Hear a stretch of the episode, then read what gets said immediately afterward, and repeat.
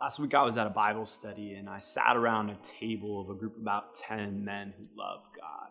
One of the men was sharing his story about how he was raised in a church that placed more emphasis on following the rules rather than following Jesus.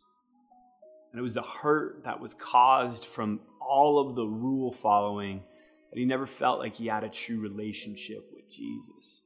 When Jesus was looking for disciples, he wasn't looking for somebody who checked all the boxes, who did everything right, who followed all the rules. No, when he called his disciples, like Matthew, he just gave them an opportunity with one simple phrase follow me. Yes. Follow me. Me? Yes, you. When we look at what Jesus says, follow me, there's a whole lot of things that come to mind. You know, there's a great story about a young woman who, uh, after hearing her pastor preach, she comes up to him after the service while people were still hanging out and she says, Pastor, I have to leave the church. And the pastor was kind of confused because this woman had been going there for a little bit of time and she was starting to get connected. And he looked at her and he said, Why? She said, Look around at all the people that you're teaching. They're on their phones. They're backstabbing each other behind their back. They're talking about gossip. All of them are hypocrites. And the pastor just smiled and looked at her and he said, Okay, but can you do something for me before you uh, leave? The lady looked at the pastor and she said, Sure, what is it? He walked over grabbed a glass, filled it with water, and said, Can you take this glass of water? Can you walk around the church two times without spilling a drop? And if you can do that, I won't say anything more, you can leave the church. So she grabs the glass and she starts walking around the church. She does it once, she does it twice. She gets back to the pastor, pridefully looks at him, and she says, I didn't spill a drop. He goes, That's awesome. But did you see anyone backstabbing each other? Did you see anyone on their phones? Or did you see any hypocrites? She was puzzled. She goes, No, I was only looking at the glass. I was concentrating so hard not to spill a drop that I didn't see anything.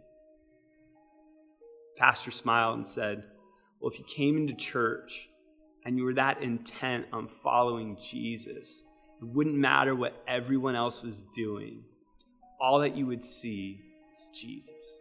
When I see a lot of different things and I see a lot of different churches, the biggest thing that we deal with is people come in with an idea of what this church is going to be like.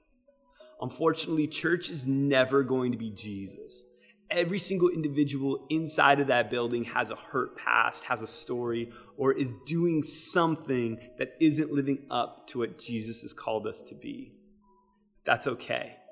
Being called as a disciple of Jesus isn't about following all the rules, it's about following Him. If we look at the story of Matthew and we see what's happening in his life, Matthew was a tax collector, and by all standards of society, he was never to be a disciple. In fact, Jews were not supposed to be even in consideration or be around them. But when Jesus calls Matthew, he just simply says, Follow me. The prerequisites of being a disciple is that. Are you and I willing to follow him? We've placed following rules above following Jesus. And that isn't the case. When you dive into scripture and you define the relationship that Jesus wants to have with you and I, what he wants is a relationship. He wants to know that are you willing to give up your life and everything in it to follow after him, to follow in his footsteps, to do what he does. No more rules, no more regulations, no more are you doing this, are you doing that, are you washing your hands, are you cleaning this way. All he asked was, Will you follow me? I think it's the hardest question that we'll ever get asked because what following Jesus means is giving up everything that we are. But if we're willing to do that, we'll have a life and a life more abundantly.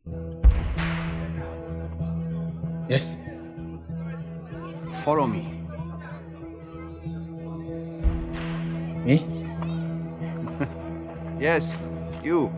Guys, this whole series of Follow Me is tackling the really difficult questions of the things that we have in our life, and are we willing to give those up and replace them with following Jesus?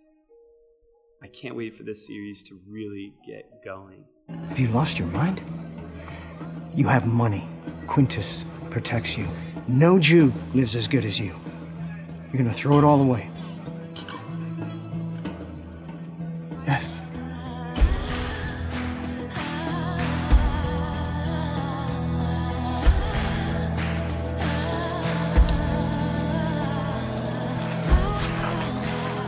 I don't get it. You didn't get it when I chose you either. But this is different. I'm not a tax collector. Get used to different.